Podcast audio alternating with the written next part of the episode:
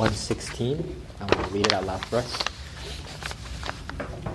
I love the Lord because he has heard my voice and my pleas for mercy. Because he inclined his ear to me, therefore I will call on him as long as I live. The snares of death encompassed me, the pangs of Sheol laid hold on me. I suffered distress and anguish. Then I called on the name of the Lord. O Lord, I pray, deliver my soul. Gracious is the Lord and righteous. Our God is merciful. The Lord preserves the simple. When I was brought low, he saved me. Return, O my soul, to your rest. For the Lord has dealt bountifully with you. For you have delivered my soul from death, my eyes from tears, my feet from stumbling. I will walk before the Lord in the land of the living. I believed, even when I spoke, I am greatly afflicted. I said in my alarm, All mankind are liars. What shall I render to the Lord for all his benefits to me? I will lift up the cup of salvation and call on the name of the Lord. I will pay my vows to the Lord in the presence of all his people. Precious in the sight of the Lord is the death of his saints. O Lord, I am your servant. I am your servant, the son of your maidservant. You have loosed my bonds. I will offer to you the sacrifice of thanksgiving and call in the name of the Lord. I will pay my vows to the Lord in the presence of all his people, in the courts of the house of the Lord, in your midst, O Jerusalem. Praise the Lord. I don't know if any of you guys have had a close shave with death. Um, yeah? Tell, tell us about it. One time I almost choked on steak. but like I like literally was not breathing. But we had an EMT over for dinner that night, so she Wow. actually like did the Heimlich on me. Praise God. not a very great story, but it was really scary. That must have been scary. What was going through your mind? Well, what was going through your mind after you were saved? Uh, thank God Angela was here. yeah.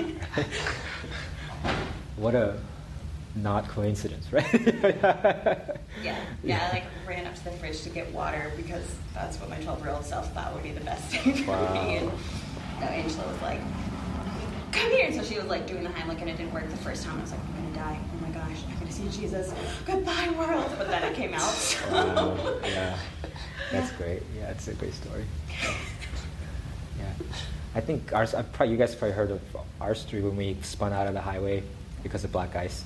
That's probably the closest we ever came to it. It's like a, and then, uh, and then afterward, like, it's just that relief. Like, you think you might die, and then, uh, and then you don't, and it's just that relief, overwhelming sense of relief. And then, uh, and then it- not not much else matters matters at that point. You know, like I don't care that my car's totaled. you know, like my family's okay. You know, like it's like a, um, it's like so. The psalm is like that kind of context. Uh, it's because the psalmist has just had a very close shave with death. Hey, John, uh, where's Psalm one sixteen? Your shirt still looks new. How's that possible? Wear it on special occasions. You don't. You don't wear it enough. You wear yours too much. I sleep in mine, man. um, and uh, so the psalmist has had a close shave with that, uh, and he's experiencing this uh, sense of relief, and he's remembering how God delivered him in in in, in verses twelve, verses uh, one to eleven, and then in verses twelve to nineteen, which is kind of the second half, he's speaking about rendering to God the vows he made uh, when he was in trouble. Uh, so remembering God's deliverance and then rendering his vows to the Lord. Uh, so in the first part, verses 1 to 11, is about remembering God's deliverance. Deliverance. And it begins this way in verse 1. I love the Lord because he has heard my voice and my pleas for mercy. And this we see this over and over again throughout Scripture. Right? God doesn't hear us because we love and serve Him. Uh, we love and serve Him because He hears us, because He loves us. uh, because he has shown us mercy. We love him because he first loved us. And so the key to greater love for God always is remembering God's deliverance. Uh, so if we don't love God, if we don't feel zeal for him, if we feel lukewarm in our affections, if we feel ourselves getting bigger and bigger in our lives and we're having less of God in our life, then we need to remember God's deliverance. Uh, and this section uh, has a roughly uh, chiastic structure uh, that's a mirroring symmetrical structure. And uh, so you can see that clearly in verses 2 to 9. So verse 2 says, I will call on him as long as I live. And that mirrors verse 9. It says, I will walk before the Lord in the land of the living. And then verses 3 to 4, which recall how the psalmist cried out to the Lord, Deliver my soul uh, from the suffering and threat of death. Uh, that mirrors verses 7 to 8, which say, You have delivered my soul from death. So just similar concepts, ideas, mirroring. Uh, and not all of us have experienced close shave with death, but uh, all of us as Christians have experienced uh, God's rescue uh, from the spiritual death that the Bible describes, right, over and over again. Right, Ephesians 2 5 says that we were all once dead in our trespasses, but made alive together with Christ. So we're people who, by def- definition, have passed from death to life. And it was more than just a close shave, right? We were actually dead in our trespasses and sins. Uh, but Christ uh, delivered us while we were rotten to the core, spiritually speaking, uh, corpses. Uh, Christ delivered us from death by dying on the cross for our sins uh, in our place so that we might be redeemed, uh, we might be counted as righteous. And the logic of Psalm 116 is that those who have been delivered by God from death should live for God in life. Uh, and we owe him our lives. We live because of him, so we should live for him. And the spiritual life we experience here and now uh, because of Jesus Christ, like the eternal resurrection life that we will have in the future, are to be lived in worship of God. Our life is to be life of worship. Uh, and what God has done for us is all the more amazing when we remember who God is and who we are. And that's what verse 5 and 6 are getting at. Verse 5 is an affirmation of who God is and verse 6 is a statement of our relative unworthiness before God. Verse 5 says, Gracious is the Lord and righteous. Our God is merciful. In contrast, verse 6 says, We are simple. Uh, we were bright, brought low. But because God is gracious and merciful, He saved us. Um, and this is in stark contrast to our human friends and allies. He says in verses 10 to 11, the psalmist says, I believed, even when I spoke, I am greatly afflicted.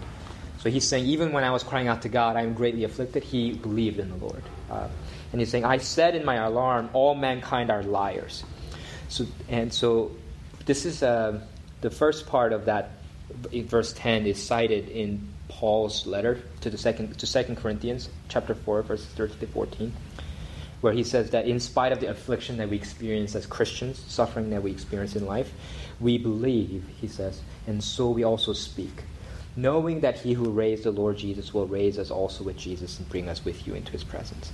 So even in the midst of great affliction, like the psalmist is going through, even when our experience in current, our present life is just suffering uh, and tribulation, we can still persist in faith in God's ultimate deliverance. Uh, so when the psalmist was in desperate need, no man came to his aid. Uh, their promise of friendship and loyalty proved empty, so he declared, All mankind are liars. But God, He is true. God, He is faithful. Gracious is the Lord and righteous, and God is merciful. It's similar to kind of what Paul writes about in uh, toward the end of his life uh, in 2 Timothy chapter 4, verses 16 to 18. He says, At my first defense, this is his trial in Rome. At my first defense, no one came to stand by me, but all deserted me. But the Lord stood by me and strengthened me. So I was rescued from the lion's mouth. The Lord will rescue me from every evil deed and bring me safely into his heavenly kingdom. So this is a really uh, wonderful promise. Our best friends might betray us, right? Our fathers and mothers might reject us. Uh, our spouses might leave us, but God is faithful and true. All mankind are liars, but the Lord, He is gracious and true. Uh, and so and, and so we can cry out like the psalmist I believe, uh, even when I spoke, I am greatly afflicted. And because of God's unchanging character, that's why we can have unwavering faith. uh, even in the face of death, both physical death and spiritual death. Uh, uh, even when we experience tragedy, tragedies, defeats in our lives, we can have faith.